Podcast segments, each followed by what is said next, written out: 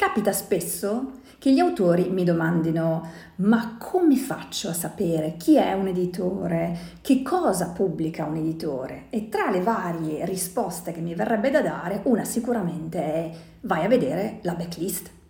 Il problema è che la domanda successiva è ma che cavolo è questa benedetta backlist?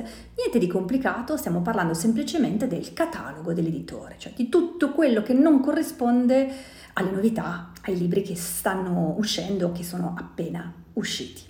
E il catalogo è un po' il tesoretto della casa editrice, ma soprattutto vi spiega qual è il percorso che questo editore ha fatto nel tempo, quindi la sua identità, cosa ha pubblicato, che tipo di generi, che tipo di autori, che cambiamenti ha fatto nel tempo, come ha scelto di abitare il mercato editoriale.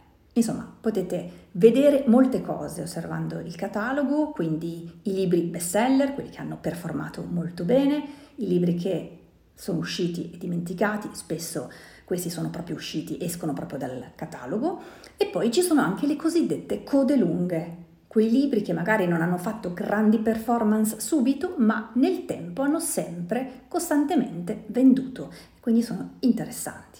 Perciò adesso lo sapete benissimo che cos'è la backlist.